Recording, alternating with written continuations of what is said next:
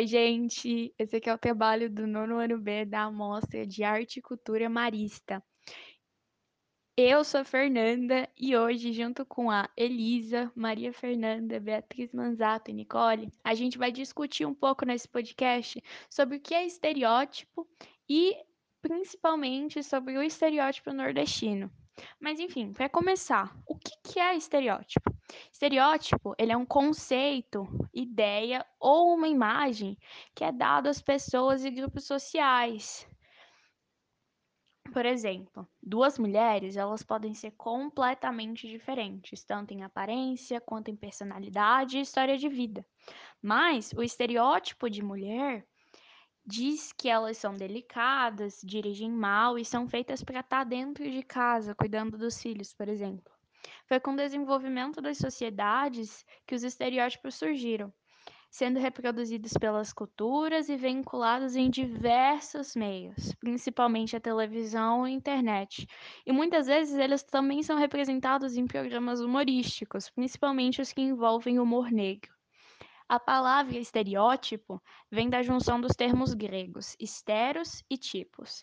Esteros, que significa rígido, e tipos, que significa escrita, ou seja, uma escrita rígida, algo pré-designado. Em 1850, no dicionário de Oxford, se tem a entrada do termo como um substantivo, que designa uma imagem replicada, em série sem alteração.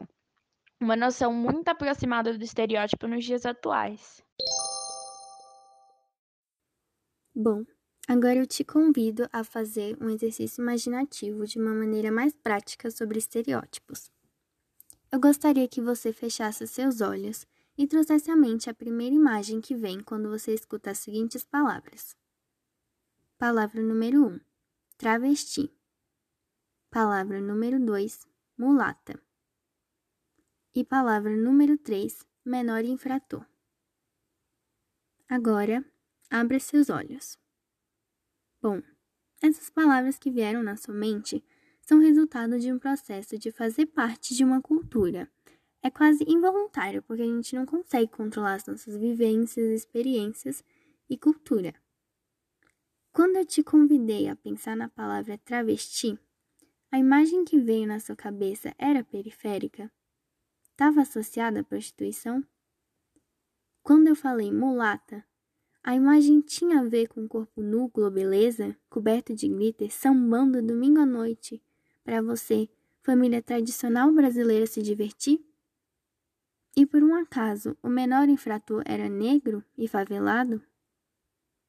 É, infelizmente, essas são as imagens que permeiam os nossos meios de comunicação e se ligam aos significados que esses sons puxam aos nossos cérebros. Alguns estereótipos evidentes também estão relacionados com etnias, nacionalidades ou localidades. Podemos pensar nos estereótipos formados em relação a nordestinos ou sulistas, árabes e judeus, portugueses e argentinos, ou mesmo os estereótipos criados acerca de nós brasileiros. Vale a pena ressaltar que estereótipos étnicos estão e estiveram na raiz de intolerância política e de guerras, como na imagem que os nazistas tinham acerca dos judeus como justificativa para o Holocausto. No livro Vida Seca de Graciliano Ramos, percebe-se na obra que o autor, ao tentar descrever o nordestino, sua linguagem e sofrimento apela para a criação de uma identidade regional, num discurso popular questionador e político, tido por muitos como um estereótipo, porém com o qual o autor se identifica por ser também nordestino. Graciliano Ramos é um desses autores de prosa regionalista que, em suas obras, através da linguagem, denuncia e caracteriza os personagens buscando apontar a desigualdade social em que vivia e o abandono dado ao mesmo pelo governo brasileiro da época.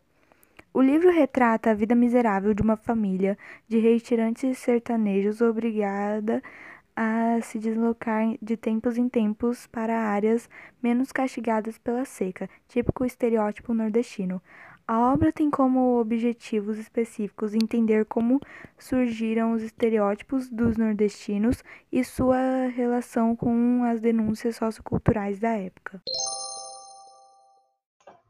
Agora, falando como a grande mídia pode gerar consensos em pessoas que só acessam um tipo de conteúdo por uma determinada via.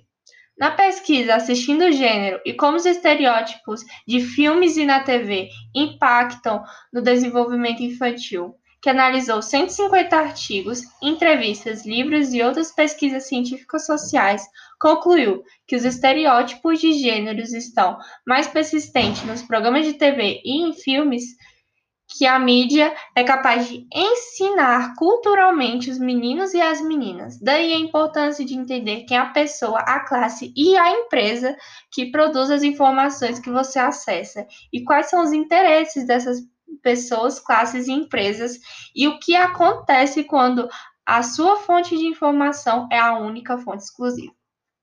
De acordo com a psicóloga e psicopedagoga Marisa Irlene Siqueira, quando a sociedade passou a dar valor à criança e à sua educação associada a uma nova ordem social, com a família nuclear instituída pelo casamento e com papéis masculinos e femininos determinados, o gênero é uma construção social, algo que pode variar de acordo com a cultura.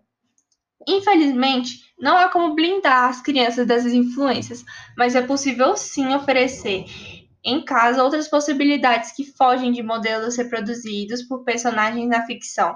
A escolha da brincadeira, dos brinquedos pelas crianças funciona como uma espécie de tubo de ensaio que os homens e mulheres fazem no mundo adulto do trabalho e que a criança pode experimentar, ampliando suas experiências e vivências, treinando suas competências e apontando caminhos de escolha, explica a psicopedagoga.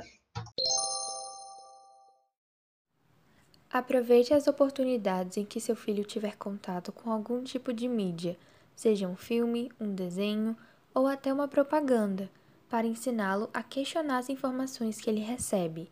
Comente as atitudes dos personagens, os enredos, estimule-o a pensar e a refletir. No mundo em que vivemos, o encontro com o outro, com o diferente, é inevitável, inclusive com as ideias que são opostas aos nossos ideais. Ainda falando de uma microesfera pessoal, mais maneiras de combater os estereótipos são buscar outras referências, como quando a gente debate sobre a questão da representatividade. É importante conhecer mulheres negras intelectuais e mostrar que elas não são apenas corpos que sambam na TV, mas tudo isso não muda as coisas como um todo. O que realmente mudaria seria a possibilidade de que as imagens não fossem produzidas e circuladas por uma única classe.